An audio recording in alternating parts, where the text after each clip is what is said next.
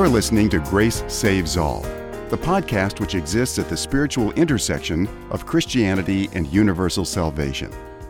In this podcast, we will be exploring an ancient and modern approach to Christianity which affirms both that grace saves alone and that grace goes to all.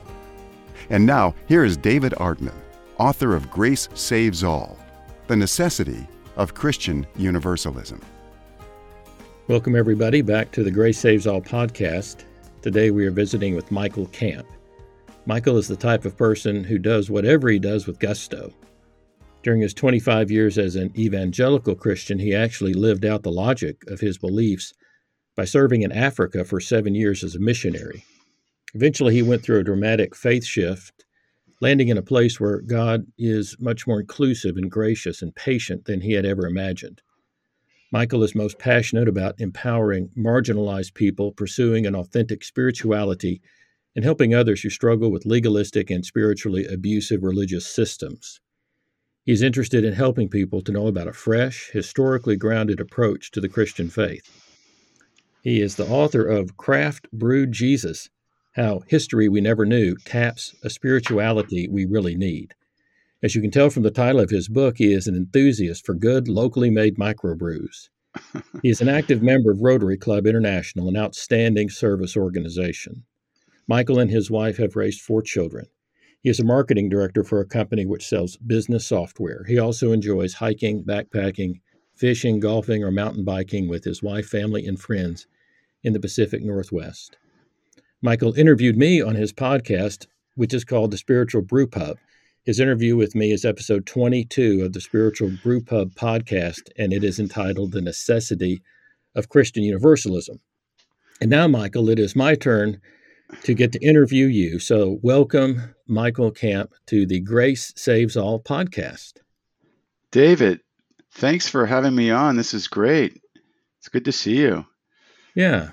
Well, I really enjoyed the interview that we did together. It was a fun interview. I just re listened to it uh, the other day, and I really enjoyed our conversation. And, and so I would encourage everybody from my podcast that listens to this to go over to the uh, go over to your podcast and take a listen to the interview you did with me. But uh, let's get to you. Uh, you've got quite an interesting an interesting story. Uh, you know, I didn't. I, I grew up outside of church and had kind of a glancing blow with fundamentalism, but but you seem to to in your spiritual journey, you kind of landed right in the middle of it with gusto. Yeah, I so sure how, how did. did. how did that happen? Were you raised in church, or did you then just get into this, or how did it happen? Well, it was uh, it wasn't immediate. My family, um, uh, I was kind of raised up until I was 14 years old in a what I guess I would call a liberal Methodist church in Massachusetts. And but my mom, she was very religious, and she came from Virginia, uh, and uh, dad was a little bit religious, but he was more scientific.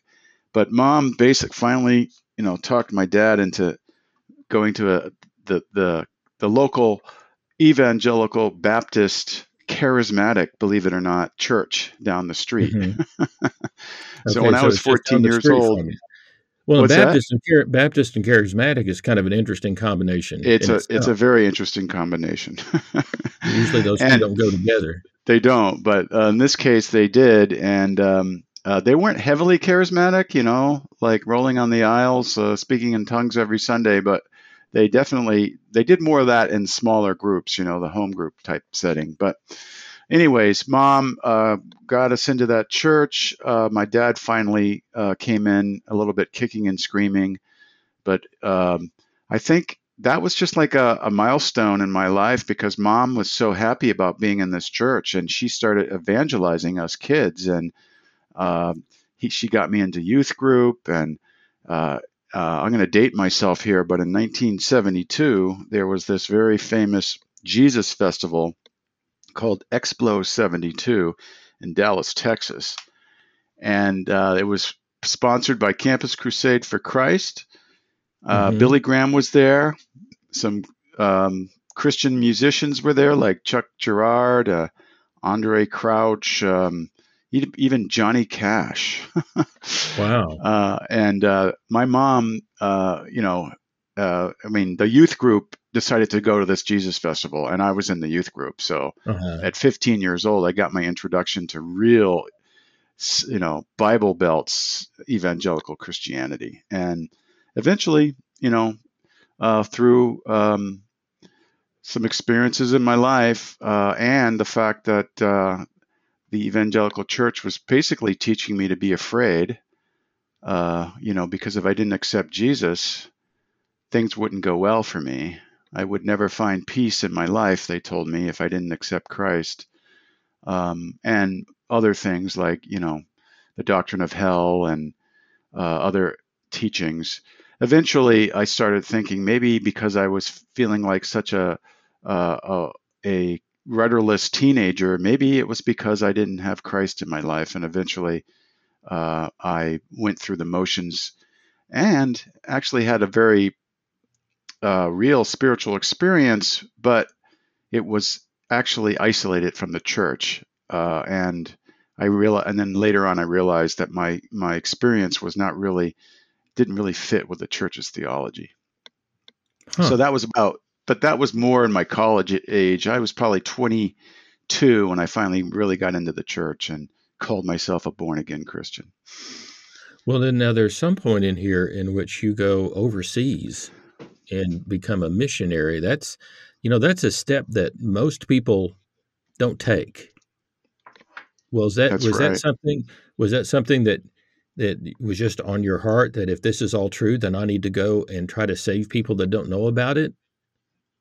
Yeah, partially. Um, you know, I, I, was very sincere. I, I, had a nervous breakdown in college, and I felt like um, there something spiritual happened to me to help me get over that and I started meeting. There were some good things in the evangelical church. I was in InterVarsity Christian Fellowship in college, and um, you know, you know, there was uh, I was kind of welcomed like a hero because I got saved from the quote the party drug culture, drinking culture, and came into their group, and um, uh, I was uh, I got uh, indoctrinated into a lot of uh, ways of thinking. And one of them was that, you know, we had to share the gospel not only with our neighbors, but with uh, everyone around the world because um, Jesus was coming back soon and Jesus commanded us to go into all the world and preach the gospel uh, so, and so forth. So I dove off the deep end. I really got, uh, I was very sincere.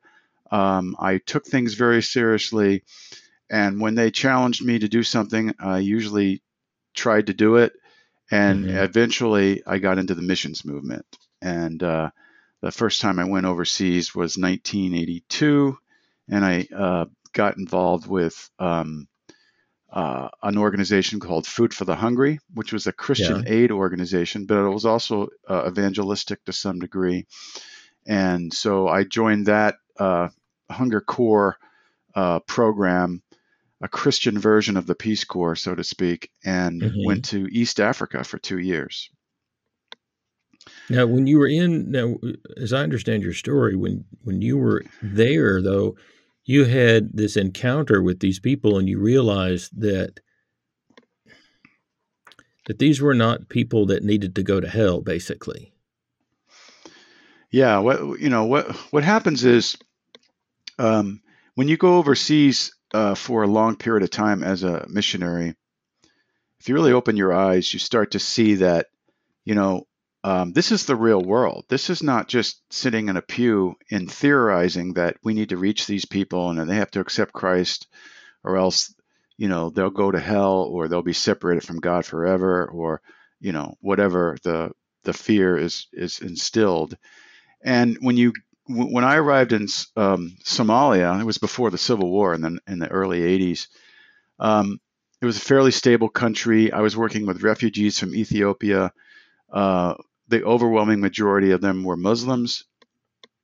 And um, I became very good friends with uh, Somali Muslims, Oromo Muslim Muslims, uh, and worked with them we did pro we, they worked on projects i was i was the bo- i was the supervisor of some of them and mm-hmm. and others uh, i met were you know like you know leaders in the refugee camp or or whatever and i started to realize that you know, I had this love for these people and they're friends of mine. And all of a sudden, my evangelical theology was telling me, um, uh, you know, if they don't accept Christ, they're going to be lost forever. And they're all their ancestors, all the people before them. They haven't hadn't accepted Christ because these were most these people had been Muslims for generations. And so presumably they had gone to hell. yeah. And so unless we did some fast and furious Bible thumping, these people did, not have, a very good uh, afterlife. And uh, so um, yeah, and there were you know you know to be fair, there were a few people that that kind of listened to what we had to say about Jesus and you know uh, Christianity, as legalistic as it is, it's not quite as legalistic as some streams of Islam and probably most streams of Islam. And um, so you know it you know people were interested, but the overwhelming majority of people uh, they were entrenched in their religion and their culture and and you know they weren't going to change and so I realized there's something wrong with my theology. Now, I didn't immediately become a universalist, but I kind of put that in. That was my my first major red flag, and I put it in the back of my mind, and I came up with a more inclusive theology, um, but didn't really share it with anyone because it, I knew that the church would not like that view, and that you know that would that would cause uh, that would rock the boat, so to speak. Well, it's interesting when you put yourself in a ministry position and you're interacting with people who your theology or the church maybe tells you is beyond the bounds of God's love. Mm-hmm. Yet you feel the love of God for them. Right. And you feel this connection with them. And so your lived experience just doesn't match with your theology. That's absolutely correct. Yeah. It does not match. It's a it's a cognitive dissonance that occurs in you and you you don't really know what to do with it. So, I mean, I did a little bit of research and I, I found out that there were a few evangelicals that were more inclusive and they they said, yeah, you know, maybe God, you know, like Tony Campolo, and then later on I learned Billy Graham even would admit that he was fair, fairly inclusive, you know, saying things like, well, you know, God will judge those people differently, and you know, maybe, uh, you know, he will judge them by what they uh, do in light of what they know, and maybe they'll get into heaven. We don't really know, but you know, we love, you know, we just obey, you know, we just put our faith in God, you know, that kind of a thing. So, um, uh, so other people were were seeing that disconnect, but they were very few and far between the ones that were doing it publicly and, and talking about it. So you at some point then you come back you come back home and is it and is that then uh, sort of the beginning of an of the next part of your spiritual journey? Well, at that point, um, I got actually got more and deeper into evangelicalism after that. Believe it or not, um, huh. I uh, I came back. Um, see, my, the evangelical theology just makes you guilty, feel guilty and fearful and I wasn't yeah. dedicated. Here, I, here I was a missionary, and I still wasn't dedicated enough. I still, you know, still wasn't doing enough. Uh, you know, I had, you know, in my uh, sexual hangups. You know, I thought ta- thought about sex a lot. I was a 20 year old. I that's what 20 year olds do who aren't married. mm-hmm. You know, I had. Um, I I was a real big fan of Keith Green, and he was fairly legalistic. I mean, if you ever got into him, uh, you know what I mean. Um, um, I started getting to charismatic circles more. So I went to a church in California. Um, uh, it was part of the People of Destiny denomination that became Sovereign Grace Ministries. And People of Destiny was uh, very charismatic. Later on, the Sovereign Grace Ministries brand uh, kind of backed off on the charismatic stuff. Uh, but in the beginning, they were very charismatic. And uh, I just, you know, started getting into this. Oh, am I doing God's will? Am I listening to God and, you know, doing everything I'm supposed to do? And so um, I eventually went back to the mission field. Uh, I got some training uh, at uh, Fuller Seminary and at a place called the U.S. Center for World Mission in Pasadena, California. Um, and I wasn't it wasn't like you know Southern Baptist really conservative training, but it was evangelical. You know, it mm-hmm. was kind of more you know mid mid mid uh, moderate evangelical, I guess. But in my church, my church was very conservative. So you know, I I had both, and eventually um, I felt like uh, because the church was telling me to do a really good job with missions, you got to go through the local church. That's biblical, right? That's the that's the best way to do it, right? Mm-hmm. Don't go mm-hmm. through a mission agency. Go through the local church. That's what it, it talks about in the New Testament. Okay, well, yeah, that's true, but you don't have to be legalistic about it either. so, so anyways, I, I met my my wife in in California. She had a similar journey as mine. We got married. We trained together and we eventually went back to Africa uh, to uh, Malawi and worked with another Muslim group there, and we were there for actually five years.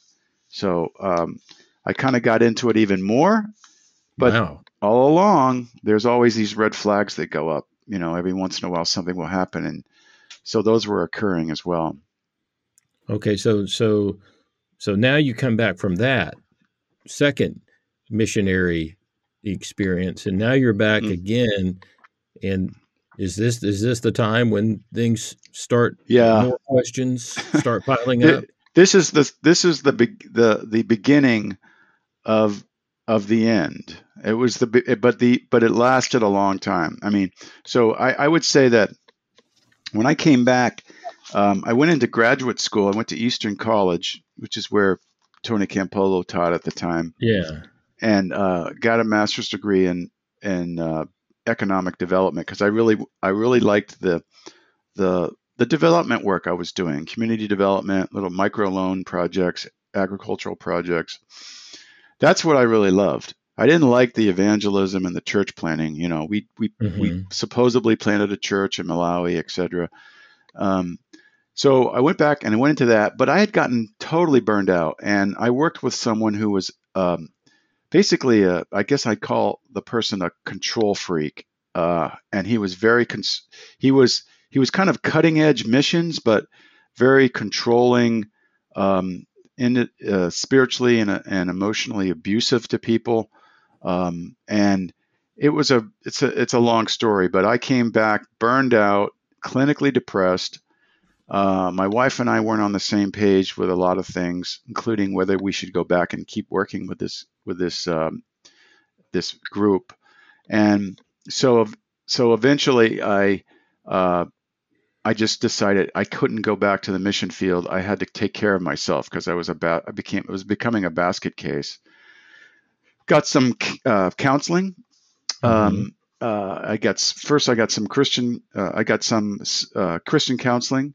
I got uh, um, I got some of it was bad and some of it was good and um, but I really uh, started. That's when I really started to question things. So my my theory is that you don't really change uh, when you're entrenched in something unless something very painful or something very emotional happens to you. Mm-hmm. So I had something both painful and emotional happening to me, and so I was willing to to look uh, and research and and and think about what I really believed and why was I experiencing abuse? You know, why was are things so legalistic in, in, in Christian circles? You know, why? You know, you know, what's with the doctrine of hell? That that's totally, you know, doesn't make any sense with what I've experienced, etc. All these different things, and started kind of on a road of searching things out and and trying to come up with something that made made more sense to me and gave me peace. Now, what was so? You know, you're starting to you're starting to ask these kinds of questions. Did you? Was there some reading that you did or some research that you did which finally helped you become aware of like like what is the historical setting of the judgment language of Jesus and the the words like Gehenna and Hades and Sheol and and and right. all of that. Uh, when well, did you start I didn't, into yeah, I didn't. That? I didn't tackle the doctrine of hell until a little bit later. So I first got into, um, uh, well, legalism in the church. Uh, you know, why are we so legalistic about um, sexuality? Why are we so legalistic about religious codes of conduct? Things like that. Um, I got a little bit into looking at the church. You know, what what was the earliest church like, and why is and discovering it's very different from modern churches. Um, and then um, I think, and then I got it, into what the. It, what was it yeah, about the ahead. early? What was about the early churches that was different? Well, um, first of all, it was non non hierarchical. I mean, there was no you know senior pastor and associate pastors. There were no professional clergy. Um, there was uh, there was no there were no institutions. There were no denominations. Um, people met in the home or in the courtyard or whatever wherever. Um, it was a gathering of people. The word church actually just means gathering. It doesn't mean yeah, ecclesia. That ecclesia word. Yeah, ecclesia. It's actually the same word as used in the Book of Acts to describe a mob of people that came after Paul. So they don't say, "Hey, the church came after Paul." right. they say and a mob came just, after Paul. Yeah, it's just a gathering, or a gathering came after Paul. A gathering. A gathering. A gathering came off after Paul. Right. Yeah. So um and uh and so anyways, yeah, it's just and, and then and then later on, I got into Frank Viola and start reading his work. If you've read him, about he wrote a book called Pagan Christianity, and it talks about the roots of of Christian church traditions and where they came from and how they're not really they didn't come from the original model. Well, that's right? one of so, the things that that comes out in your work is the word history, over and over again. Mm-hmm. Is the word history, and that seemed to be really liberating to you to just go back and do the history of all this and get a chance to discover just the process by which you go from the early early centuries of Christianity to what eventually became the the Western Christian tradition in all of its various forms. Right. I love I love studying history, and history opened up a whole new world to me, because I mean, think about it. I mean, um, when you were in an evangelical church, or any of our listeners, uh, if you were uh, are in or were in an evangelical church, um, how much do they teach you about the history of Christianity? They might they might say, well, the Reformation. They might they might talk about that, but they they don't go back very far. They don't go back to the beginning. Well, they say, well, we're reading the New Testament. We don't need to go back to the beginning. But what I'm talking about is this Bible that we put in our hands and we read. When did that? When did they decide that was the Bible? And then if you study history, you find out well, the New Testament, they decided in the fourth century. it's like 300 years after Christ, you know, they decided, okay, this is this is the list of scriptures that should be in in what we call the New Testament.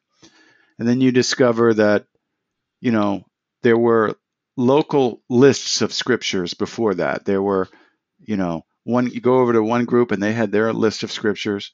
You go to another group somewhere else in another part of the Middle East or the East or the West or Western Europe, and they had a different set. And so people um, did not view the scriptures the same way as evangelicals teach you to view the scriptures. People were not saying, "Oh, we've got the we've got there's only one list that you can look at, and that's it." Mm-hmm. Um, there were there were some there were some uh, common things in the list, like the four gospels that we know. They were fairly common, but they weren't mandatory.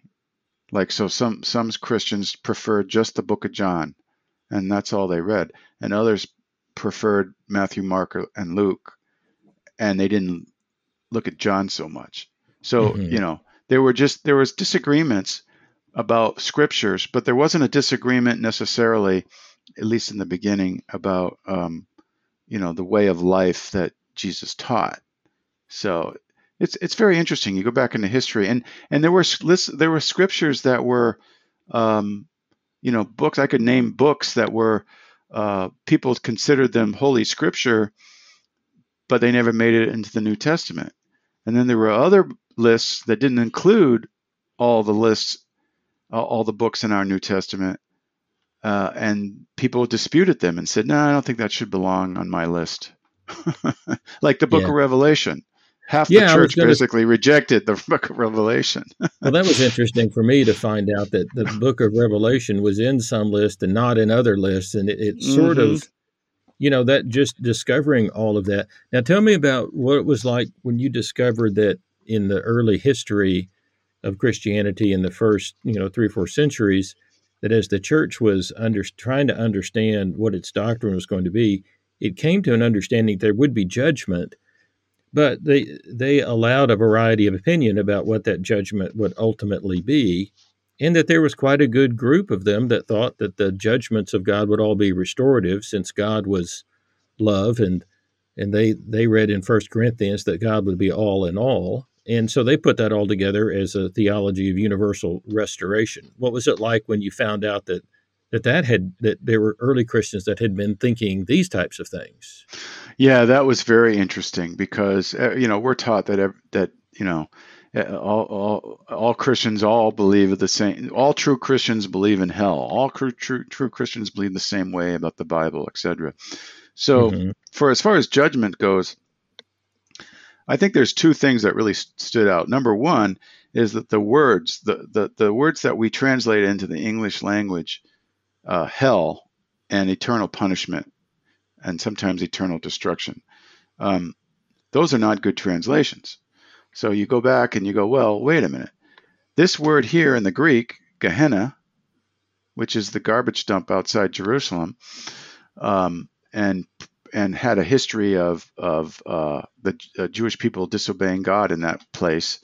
I think they sacrificed uh, to Molech or something, some false god yeah. or something and sacrificed children children even right yeah, yeah and so that was associated with that. And it was in the jewish mind it was associated with god you know it was associated with judgment but it didn't have necessarily have an eternal uh, attribute to it. It wasn't the afterlife. It, it was like that's where if god came if you were destroyed they would bury the the dead bodies and put them in Gehenna. You know, I would not bury them, just throw them in there and burn them. You know, right? that's where the dead bodies would end up, right? But that's not. Uh, it, they weren't thinking about the afterlife. They were thinking about, uh, you know, that's the place, the metaphor for judgment, right? And so that's Gehenna, and it's not, you know, eternal hell. It's it's a different concept. And then there was another phrase, eternal punishment, and then I that was really blew me away because the word eternal um, doesn't mean forever. It's it's a bad translation. It means um, the uh, pertaining to an age. So mm-hmm. and then the word punishment in that passage uh, in Matthew, uh, the sheep and the goats, um, actually is a is a restorative type of correction. It's not uh, retributive. It's not there's another word for retributive punishment, uh, timoria in the Greek, yeah. and and the writers of the of Matthew did not use that word. They used the word kolasis, which means um, you know uh, uh, restorative correction. Or, and, and actually, one translator translate that translates that phrase rehabilitation of the age. So mm-hmm. it's like God's rehab program. yeah. And a rehab now, program has hope because people go get rehabilitated. And now, it's not uh, like a hell.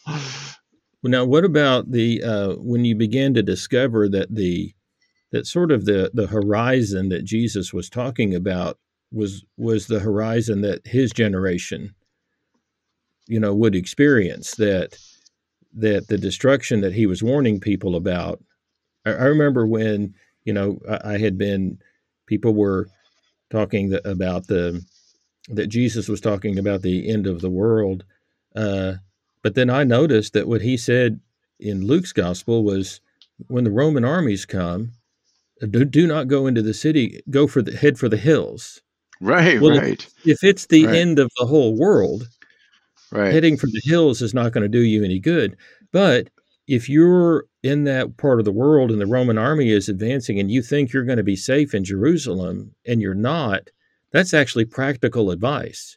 I mean, that's, that's right. practical right. advice. Like, do not go into the city. That is not, eh, but you would think that that the city would be the safe place. And so what Jesus right. was saying is, no, it's not going to be the safe place. Right.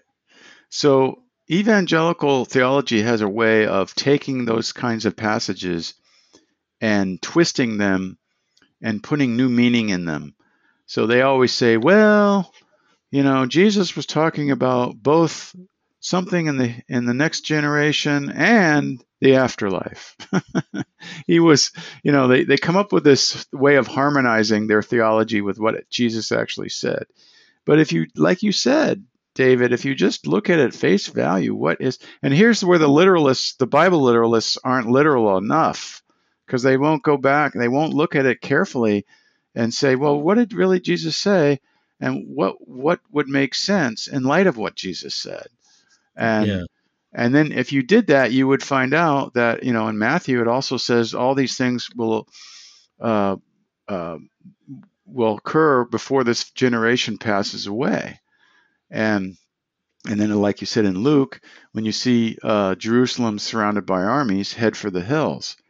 Um, so that was a really interesting study for me because I was really fascinated with the end times. Remember, I told you the late great, uh, maybe I didn't mention this at Explo oh, yeah. 72. The late great Planet Earth was the t- was one of the top hot books at that Jesus right. festival, and you know that was a hot book all through the 70s and and even in the 80s. All these other end time books would come out, and so you know I was really into that, but I but I had trouble with it. So yeah. learning this history was really eye opening and very refreshing to learn. No, wait a minute, you know, um, uh, you know, actually the people uh, in in that story, the ones who were left, uh, you know, the ones who were. Um, uh, uh, I'm sorry, I'm getting it mixed up with something else, but but in that story about you know the the tribulation, right? Mm-hmm. The tribulation was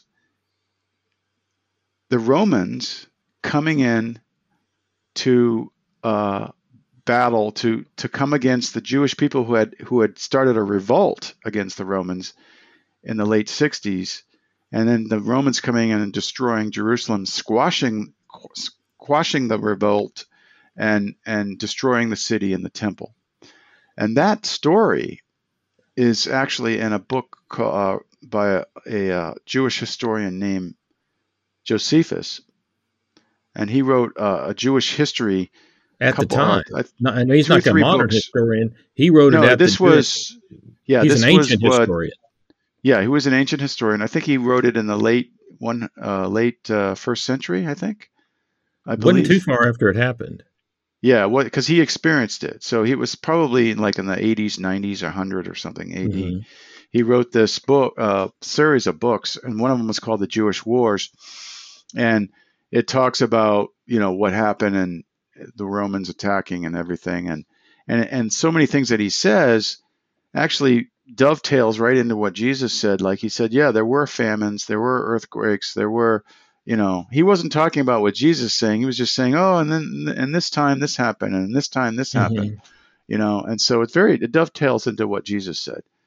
I know. So I've it, talked to. I'm I'm more on the. Um, you might call me a mainline, a mainline Protestant, the more progressive sort of end of Christianity. And mm-hmm. so when I went to, uh, you know, when I went to seminary, we we we learned all these. Uh, we learned all these things. But what was interesting to me is, um, you know, and I have uh, my view of Scripture is that there's a lot of humanity in Scripture, and that actually helps me relate to Scripture better. You know, but there are some people who think, well, you know, Scripture's you know 100% divine. It's every word is the is the word of God. But what was interesting is that as I've been investigating Christian Universalism and going to conferences, I run into lots of people who have a a absolutely literal view of inspiration, who take the Bible completely literally, mm-hmm. but they have really started looking into this, you know, a better understanding of the end times, how a lot of that was around the destruction of Jerusalem in AD 70. Mm-hmm. And looking at all of that and looking at the judgment language in the actual setting of Jesus, these extreme, what I would think of as extremely conservative Christians, are embracing Christian universalism because it actually makes better sense out of the out of not just the judgment texts, but also the texts that talk about, um, you know, as as all have, uh, you know, are are in, in, are involved in the sin of Adam. That but that that Christ has come and where sin abounded, mm-hmm. grace abounded even more, and all those texts that talk about right, a universal right. kind of uh, possible restoration. So mm-hmm. you have in this, and now some of the people that are leading this charge for uh, uni- Christian universalism are, I would have thought of 20 years ago as sort of hardcore fundamentalists. And now yeah, right. some of these same people are turning around and being some of the foremost advocates for a Christian universalism. Well, I, I know I know that's true. Uh, I haven't met very many of them. Maybe you've met more of them than I do. I have, but I, I, I was on the board of the Christian Universalist Association, and I know that, you know, I know that there were those types that are that were part of our organization, and every once in a while we go, oh, oh, wow, you're, you're yeah. a Universalist, but you still believe this, and you know something else that they're very. Well, I met, yeah, about. I met, I went to a conference, that conference in Denver at Peter Hiett, the Sanctuary. Yep, I was Church. there. Yep. Mm-hmm. Yeah. Well, I met somebody who was firmly convinced that the world was six thousand years old and that Jesus mm-hmm. would save all. Yeah, yeah, I know that, and and you know this is this is very fascinating because the reason is is because people, um, you know, people come into what we call deconstruction, where you you're very conservative evangelical Christian or you're a fundamentalist, and you start questioning things, but they come in at different points. So someone right. might, you know, who you're describing people who come in and start deconstructing the doctrine of hell, but they're going to hold on to all these other things right. six the Earth is only six thousand years old or whatever it is. You know, they may have a very conservative view of homosexuality or whatever, but right. they they believe in universalism, and that's okay because and that's one of the things we have to realize is that people are in different stages. We're all on a spiritual journey, and you know, it took me years to make to come to where I finally settled, but and I'm still learning. And it, it just you know you have to be patient with people and understand where they're at and, and don't think that oh well if you believe this you really should believe this over here well you can tell them about mm-hmm. that but be patient with them about it you know one of the things and, i like about your one of the things i like about your book is you don't really feel so your book uh, the craft brewed jesus book is that you don't really feel like you're getting preached at so much by the book as you're getting to just overhear a conversation, like a group of people that are in process, yeah, working right. all of this, working all of this out. And I, right. I appreciated I appreciated the whole dialogue idea and the whole the whole sort of setting where you guys are in a in a pub up in the northwest and having your micro brews and just sort of being out of a formal context and just kind of let your hair down and be relaxed and kind of just really talk about uh, about things. And so I thought that was a in in the in the wide range of topics that you actually right you know in that book uh, is very impressive. Yeah, I, I, and I got that idea because it was true. I mean, when I first started to, um, at, at, some point, I came, I left the church. Um, you know, when I left the church, you know you'd leave and then you'd go to find a better church down the street and then and then eventually I'd leave that one and then find another one and then finally yeah. I just left so that this is i am done I'm a but we found a, a better way of talking about Jesus and theology and spirituality was and that was in the pub and and because uh, a group of my friends were we were into craft beer and you know, mm-hmm. we were asking the same kinds of questions. And so let's go to the pub and talk about this. And then we found out that there's actually a movement. It's been going on for years, a pub theology movement, and gone to a lot of good groups with who run pub theology uh, meetings. And we had one for a while. We had one in, in, in where I live near Seattle for about three years.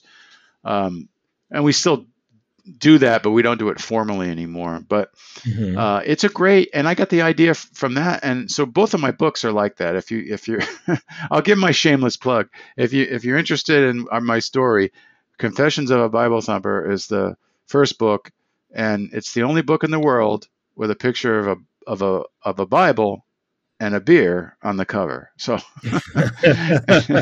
and so the ha- half the story is about takes place in a pub, and we're having conversations, and I go through a lot of the things that you know you and I are talking about, David. All you know, the Bible, church, the end times. I mm-hmm. get into uh, addressing homosexuality and what does that really, what does the Bible really say about that, and and uh, universalism, of course, and uh, hell and so forth, and a lot of different things. And then in the other, and then in the second book, uh, it's got that same theme, except we're we're like, you know, every chapter has a topic, and then at the end of the chapter, it's uh, it's kind of like a little conversation takes place, not necessarily in a pub, but it could be in someone's home or somewhere, and we're having, we're just yeah, sitting around second, relaxing and talking. When you say this, when you say the second book, you mean the craft brewed craft Jesus. brewed Jesus? Yeah, right. Yep. Mm-hmm. Yep. Well, what I what I what I thought was interesting about that book is whether an individual reads it or a group works through it, is that um, it it really sort of follows a group of people and maybe your journey too, as you're just you're just you're looking at everything. You're just you're I remember when uh when I read it, uh, I thought, wow, he's tackling that one. Wow, he's tackling that one. Okay, okay. Well, he's going to go after that one too. Okay. Well, I guess he's just going to, you know, I guess he's just going to go through all of it in one book and have all of the have all of the discussions. But you know, this podcast is really focused on the question of universal salvation, universal restoration. Right. Right. And uh, so, what? Talk a little bit about that, about how you came to that, how you came to that understanding. Was that gradual, or did it just land on you at one moment? What was that process like? Yeah, it was definitely gradual. I mean, you know, I was always uncomfortable with um, I mean, I love to read the New Testament, and Jesus was so compelling and you know compassionate, and then all of a sudden he'd say, uh, "If you if you're angry with your brother, you're in the danger of going to hell." And they're like, "What? Wait, that doesn't make sense. You that's not the personality that, that I fell in love with. What's going on? You know?" Mm-hmm. And so I always had the, and then of course I shared my experience in Africa. You know, questioning the doctrine of hell in light of meeting real Muslims uh, in in in the world and realizing that it just didn't make sense that we could love these people and supposedly if they don't fit into our theological belief system if they don't accept it they're going to go to hell you know it all, it all ties back into the and and the reason why I uh, I'll just give as an aside the reason why I, I tied a lot of things together in my books is because if you if you uh, um, address universalism, you, it's it's connected to the end times. It's connected to the way you look at the Bible. It's connected to the church. It's connected to everything because mm-hmm. it's a whole package. And you're if you, whether you do it uh, one you know layer of the onion at a time, or if you do it like all at once and you look at everything, it, it, it starts to make much more sense when you look at the whole perspective. And so, um, but as far as my, you know, my journey of, you know, when when when did I start really questioning universe, uh, the doctrine of hell? You know, like I said, I I I, I developed an inclusive theology for many years, but I still mm-hmm. believed in hell. I, I figured, well, some people must go to hell. I guess, you know, mm-hmm. who am mm-hmm. I? You know, who am I to question the Bible, right? Right. Right. And then when you when I started studying history, I thought, wait a minute, now I'm I'm a person who can question the Bible because I just learned from this Greek scholar that these words are mistranslated. You know, and I learned from this person the history of uh, Christianity that there were, you know, uh, there's a book written in the 1800s that says, I'm, i know you're familiar with it. It says something like um, uh, Christian universalism the prevailing view in the church for the first 500 years. You know, it's like, and then you go into that stuff and you look at it and and you go, oh, okay, this makes more sense. And and uh, Thomas Talbott, uh, have you read his book, Inescapable oh, yeah, Love of the, God? The the Inescapable Love of God. That was that was for me reading when I read that book. I uh, in 2011, 2012. I just I went through and, and I just read all of the things that had been written in the last several in the last 10, 10 20 years about Christian Universalism and Talbott's book was one of them I read and when I got through with that, I thought, huh, think I might be a Christian Universalist. Yeah, right.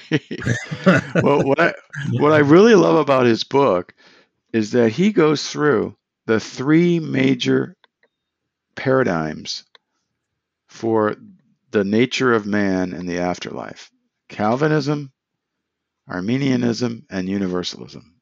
Mm-hmm. And he mm-hmm. goes through and he start I, I, forgot which one he starts with, probably Calvinism, but he starts with one of them and Calvinism, let's say, and and he just starts dissecting it, saying, "Wait, if this is true, then you know Jesus really God doesn't really love everyone," and he he makes the case, right?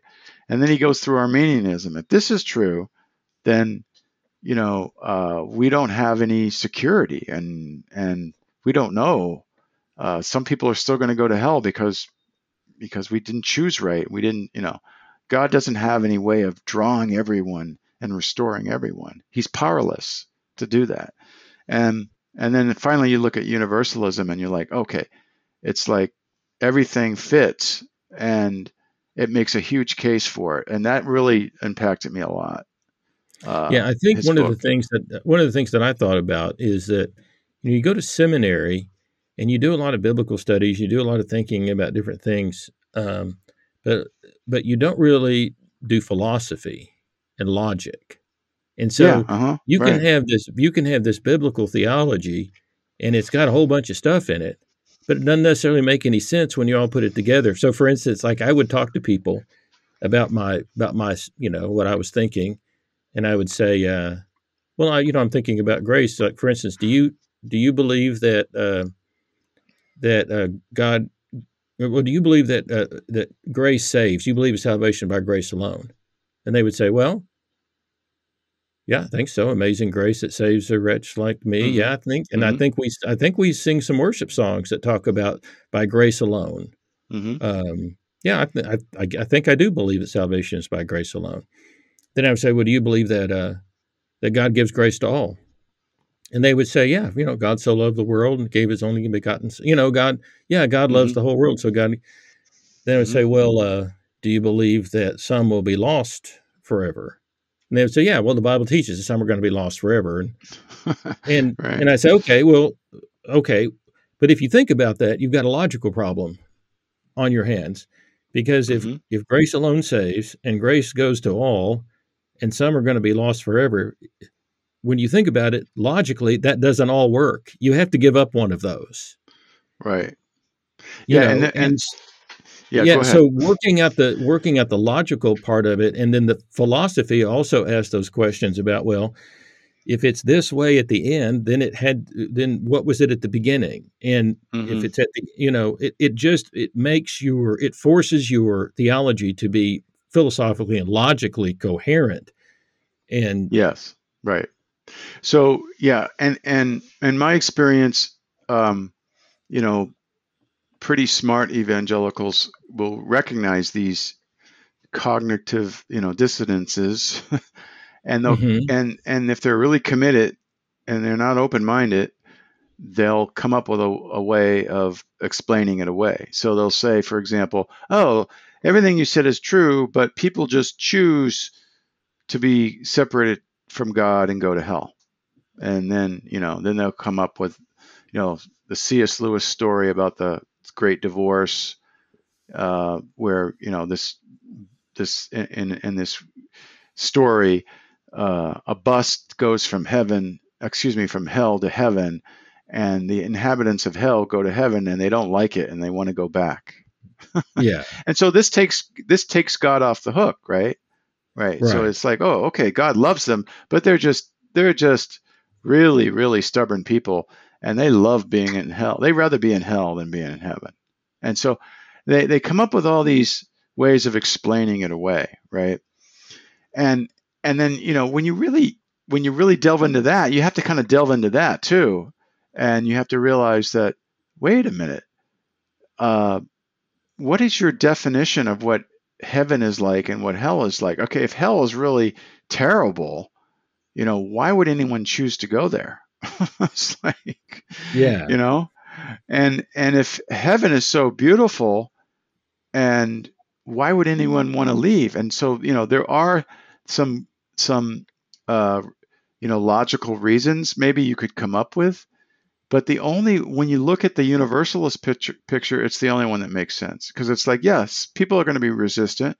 That's why we have God's rehab program. That's why we have God, you know, putting people through judgment that's not it's corrective. It's it's holding them to account and helping them see um, the error of their ways. And you know, you you you people um, uh, we're hu- human beings. If we're made in the image of God, we really do we really do uh, are attracted to love, and we really uh, want to be accepted and loved and uh, have our um, um, have real, real relationships and connections.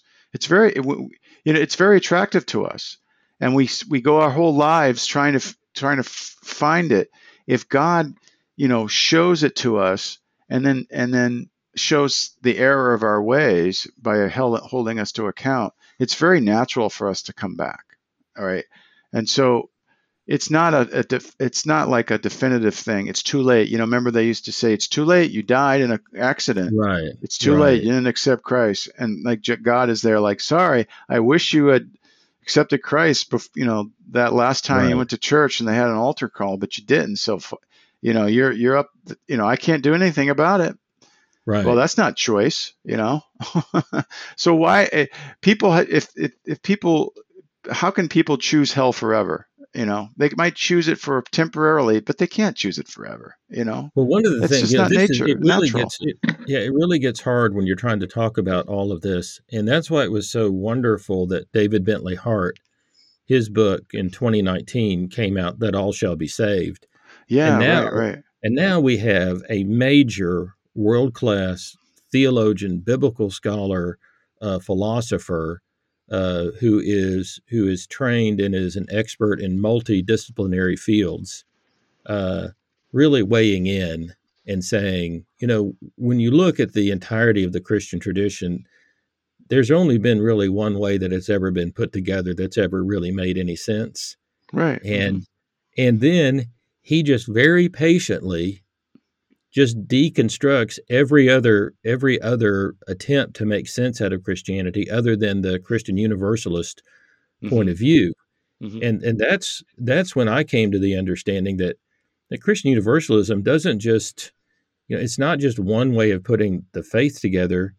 It's I you know this sounds bold to say it, but I think it's the only way that it's ever been put together that really philosophically, theologically, biblically is coherent, that makes sense out of the whole thing, that fits with the God of love and it fits with the character of Jesus. Um, and man, once you see that, it for me, once I saw that, wow, there really was no turning back. It's not like I'm saying that that people, you know, that people that aren't Christian Universalists aren't Christians. But I think it's awful hard to make an argument that in a non-universalist Christianity, where if you say God is all-knowing and all-powerful, if God doesn't save all, it's really hard to make the argument that this God is in fact all good. Right. And uh, David Bentley Hart, I think, just nails that argument. Yeah, he does. Yeah, I've read some of his stuff, and he's got a great uh, new translation of the New Testament too.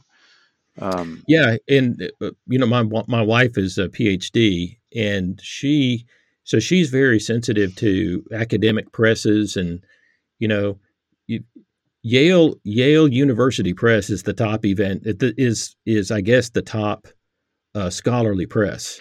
right. So you know, he didn't he didn't just you know he's not just getting published by by anybody.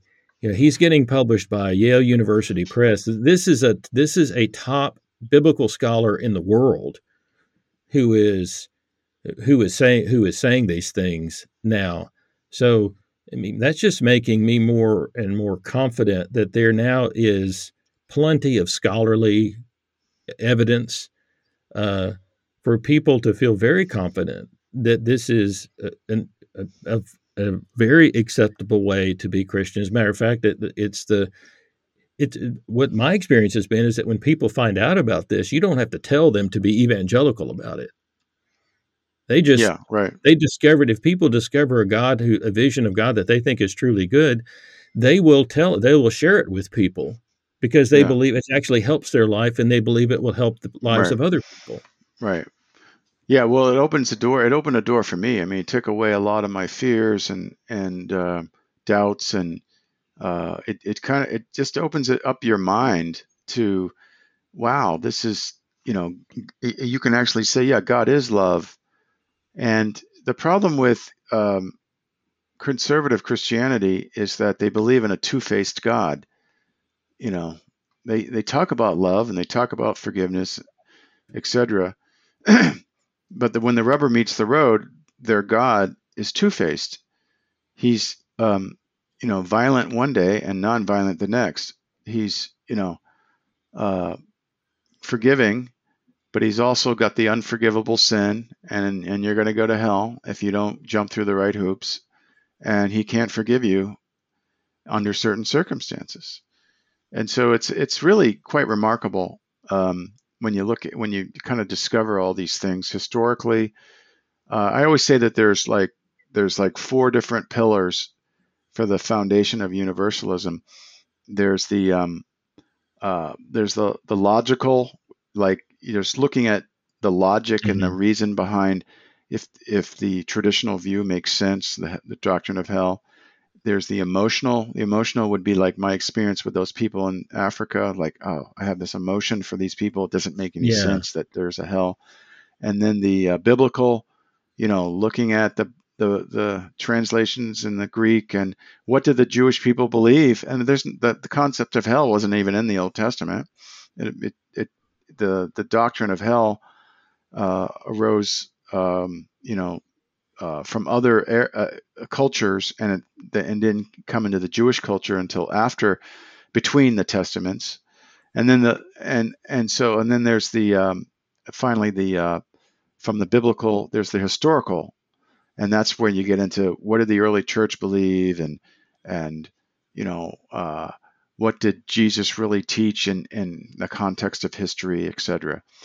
And so all those things are like really really powerful. And it just like you said i love i love your concept the, the necessity. I mean and i guess that's what barton bentley hart said right? He said if it's if the, if christianity is a credible message it has to be that universalism is true because it just doesn't make sense otherwise Yeah, and he says this. He says, and I say this without the slightest hesitation. yeah right yeah Well, you know, and the Right. thing that the thing that some people find his book abrasive uh, because he just, you know, it it it. it it basically he just he makes such a strong definite claim about it that that people are you know kind of upset about well how can he be so you know how can he be so confident? How can he how can he speak in this you know with such confidence about these things? But the thing that's really that's nice for me is when i was growing up i had these people you know i didn't like i said I didn't go to church really but every now and then i would go and i would visit. But the people that were speaking spoke with such definite authority. Uh, they did they they spoke like what they were saying was the only Christianity that had ever been. And it was absolutely true. And it was absolutely what the Bible said. And disagreeing with them was the same thing as disagreeing with the Bible because they were telling you what the Bible said. And there was no disagreeing with them. And so if you disagreed with them, then you weren't a Christian. yeah And you were, you weren't a christian or you're rebellious or you're whatever Yeah. you know so what's great for me is to have this, you know, this other figure now to come in and speak as definitively and as authoritatively, well but with yeah i mean with such great wisdom and knowledge and, Right. and intellectual prowess. Right. And well, I mean, it begs the question. I mean, why do why do the fundamentalist preachers get to preach confidently, and a universalist preacher does isn't able to? I mean, you know, it's like, yeah, you, you question you question the status quo, and they go crazy. Uh, but you know, when you read uh, David Bentley Hart or uh, uh, Thomas Talbott or George, Mc, excuse me, um, Gregory MacDonald, Robin Parry, Robin- I should yeah, say. Robin Parry. Robin Parry, um, all kinds of different authors. David Artman. Uh, what I did, you know, what I my, my I think I did I did some original work in how I re, how I thought about it and repackaged right, it. right, But the main thing I was trying to do was make it accessible for people so that they could go from yeah. me. I'm a I'm a practitioner. I'm a minister, a generalist, you might say. I'm like a general practitioner, but so that I could point them on towards the real the right. real scholars. Yeah, and everyone who wrote these books, they have a little bit of a different angle, but right. I think they all come out with a, a confidence because they looked at everything carefully and man the case is so strong it's just like it's got it has to be this way and, if, and as a matter of fact it's a necessity it's you know it doesn't make sense if it if you don't see it this way. So that's why people come out so strong about it. Plus, it really does bear fruit in people's lives. Well, speaking of bearing fruit, what are some of the positive things that you've seen about it bearing fruit? And I mean, I've got some stories, but just things that that you've seen that have kind of confirmed to you that this does bear good spirit, spiritual fruit in people's lives. I think uh, the main thing is that I've I really felt like I, I was set free from fear and from um, uh, a um, a view of God that's retributive and doesn't it doesn't line up with the with the Jesus I fell in love with, you know. So it's it's like oh okay, it, things make sense, things line up, and there's a uh, there's a lot of uh, evangelicalism is a fear-based faith. In order to get people to join the church, you have to give them carrots and, and but you have to give them sticks too. Mm-hmm. And they mm-hmm. start. The good news is really a stick before the the carrot. You know, you got to you got to share the bad news before you get the good news, right? So it it, it, it you know becoming a universalist kind of opens your mind, frees you up, helps you get rid of fears in your life and look at the world differently where you're not all of a sudden you know you know we have this you know that was one of the the motivations for going to Africa and being a missionary or going down to Hollywood and witnessing on the streets that we used to do in California or at the local college and witnessing to people. Oh these people they need to hear Jesus. We need to get them saved you know and um, it was you know this driving force that you're wor- you know you you should be worried about people because they're going to hell or and and you know this is the only way for them to be saved. And so when you when you become a universalist you can relax and you say well, okay you know it's kind of weird walking up to perfect strangers and saying do you know jesus? You know just love people because right. they're you know god is love. Just love people. Don't worry about that stuff you know, if they ask you ask you questions about theology when you get to know them, fine, share what your faith is. But there's no there's no driving force to get people saved anymore because, yeah, people are God isn't God's been doing work in people's lives for years before you showed up. So, well, what I what I discovered with all of this is that once I stopped, you know, trying to, I don't know, help people, as you put it, get themselves saved or get themselves in a position where they felt like you know after they died they were going to go to heaven or whatever mm-hmm. that was but once i started this way of thinking what what i just started talking was about the overwhelming grace and mercy of god and what i discovered was is that grace induces faith so mm-hmm. i would talk about a vision of god that whose love was triumphant who was greater than any than any difficulty that you would ever face and who was with you even in your darkest moments and people would just start to think about that and faith would start to happen mm-hmm. i mean you know it's grace that induces faith it's this it's this encounter with overwhelming love and mercy mm-hmm. that that that's transformative I, I talked to one one man. He was he had he had reached rock bottom in uh, alcoholism, and he had met the God of his understanding. And uh, he said, "You know, the the God of my understanding that I met at the very bottom is the same one that you're talking about with Christian Universalism.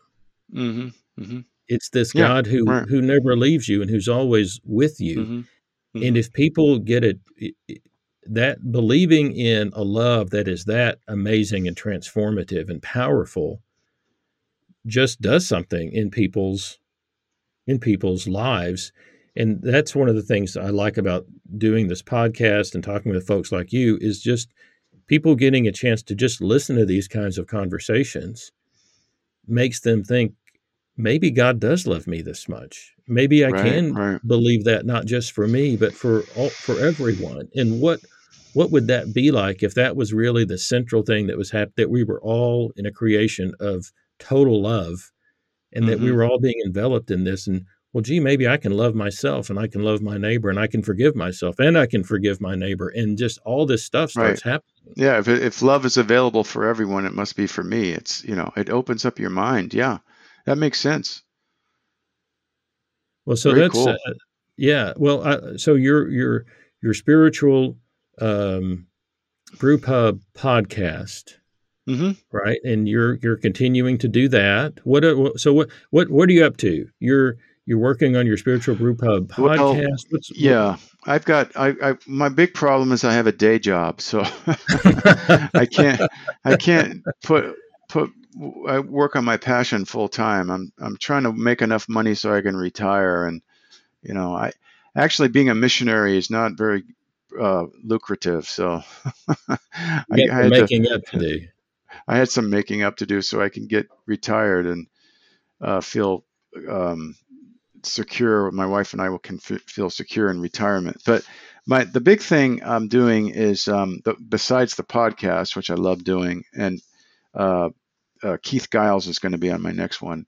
Um, uh, uh, is I've, I've developed a workshop to help people um, deconstruct from conservative Christianity, even evangelicalism, fundamentalism, and I I haven't um, I haven't started it yet, but I've got a lot of material on my my my website about it, and Mhm. so I really want to get in eventually get into that and start offering a workshop for people where you go through a lot of um, topics like the Bible, church, um, uh, salvation, and then salvation when we talk about universalism, and and kind of give them like some pillars of material historically that helps people, you know, uh, like start wherever they are in their deconstruction to keep going and be encouraged and realize other people are, are in the same thing and it's okay i may be different from someone else i'm in a different stage it's okay we're all learning together and and helps people get through that and then make up their own mind not like okay now that you've finished you could join the spiritual brew pub church or Mhm. or whatever but you, you know but people just make up their own mind you know like um, uh, follow the historical evidence where it leads and and then you know talk to your your vision of what God is like and come up with your own your own way and I um I want to be um, helpful for people uh, but I don't want to be dogmatic about you'll you'll discover where I land uh, theologically if you get to know me but I'm just as comfortable talking with uh, someone who's still in the evangelical church but's questioning things as I am talking if you go all the way over to someone who left the church and is an atheist now. I just you know it's like I'm, I'm so I'm uh, that's another thing about this way of looking at God is it's like you're not you know hung up about you know people who are atheists or something you know you're not like defensive and you're not like always trying to Mhm. put them down and so forth. Well, a lot of you know, times, you know, we are yeah, a lot of times we are not believing in the same God that the atheist is not believing in. Yeah, uh, that's where I, I mean, I, I interviewed Bart Campolo a, few, uh, a couple of months ago, and, and I was, you know, saying, you know, we believe of so much of the same things. We, at the end of the day, we're different, but we already have uh, went through the same deconstruction in so many different ways, and and we don't believe, you know, he, he the God he rejected is not the God that I believe in. You know, it's like right. it's totally different. Well, I just think it fills um, people with so much hope that if, if you're living life and you're believing of a God of infinite love that is bringing the entire creation together, and you believe that you're in a creation that is destined for this beautiful future that's going to finally envelop all of us, it really allows you to. I remember when you know this first came to me, um, just looking at people and thinking everybody is my eternal brother and sister. This Mhm. is a right, right, yeah, what a, this is a beautiful creation that we live Mm-hmm. in, and I get to be a part of this. And even if bad things, challenging things do happen to me, I'm believing that God is going to be with me through it and through and, and with everybody. And it just there was just such this enveloping sense of peace and kind of like like I don't know, it just felt like I'm resonating with the truth. It's a you know, I Mhm. told somebody, I Mhm. was talking to somebody the other day, if you read my book, I try to make a logical argument as much as I possibly can because I want to show that there is a logical, plausible argument that can be made for Mhm. this. But it's hard to explain to somebody the intuitive sense that you have personally that you're on the right track. It, I mean, it's the- it's a gut level kind of intuitive thing, and so for me, it's interesting to find people from different who have you know have trod very different paths. You know, here you trod this very different path than I did. Yet, even through all of this, and somebody would maybe look at your path and say, "How would anybody that went your path ever get to this point?" Right. But you know, but here you are, and you seem just very comfortable in your skin, very at ease, very at peace. I mean, you're telling me at one point in your life you had a nervous breakdown, yeah. and Mhm. now you know you're a very you're very peaceful. You're to me just seeing how this bears fruit in people's lives and seeing people that are resilient and hopeful and who seem you know psychologically spiritually just very together Right. to me that's another thing about this there you know there's just not this you know sometimes you meet people and they're just full of this anxiety Yes, right, right. Yep. Yep. No, I, I think yeah, that's part of the fruit. And and you know, like for me, um, I, I had a nervous breakdown partly because uh, I was believing evangelical theology. I had uh, I was clinically depressed partly because I was experiencing spiritual and emotional abuse from on the mission field because of my theology and the theology of people I was working with. You know, it's just you know. So uh, when you you know if if anything, this this path that we're on that you know eventually I think leads to either um, even though uh, some a- people become atheists like Bart Campolo, he still has the value of the, the the best meaning you can get out of life is to love other people, right? And so we we all come to maybe a different location, but we all have so many similarities, and and many of us who remain Christians, uh, most of us who remain Christians, discover universalism and how how freeing it is, and how um, uh, historical it is, and how it it logical it is, etc. So, um, anyways, this has been great, David. Uh, yeah we've had a nice conversation i enjoyed the uh, i enjoyed the time we spent together when you interviewed me and i've enjoyed this time visiting together uh, so let's see we just want to remind everybody um, about the name the name of your book it's craft brew jesus and give me the give me the oh, subtitle you Craft Brew kind of want- Jesus: How how history we never knew taps a spirituality we really need. yeah i really like that subtitle um, and what's your website again Spiritualbrewpub.com. Okay, spiritualbrewpub.com. Well, check out um, check out Michael's book and his podcast. It's really you know wide ranging uh, kinds of discussions. When you say that you're not afraid to talk to anybody, you mean it. You talk to a lot of different kinds of people and have really wide ranging uh, wide ranging uh, discussions. And I've enjoyed reading your book and and getting to know you. So. Uh, God bless you on the journey. I look forward to times when our paths uh, cross in the future. Okay, sounds good, David. Thanks for having me on. All right. Take care, Michael. Thank you for joining us in this episode of Grace Saves All. You can help spread the word by sharing this podcast with others and by giving it a rating on iTunes.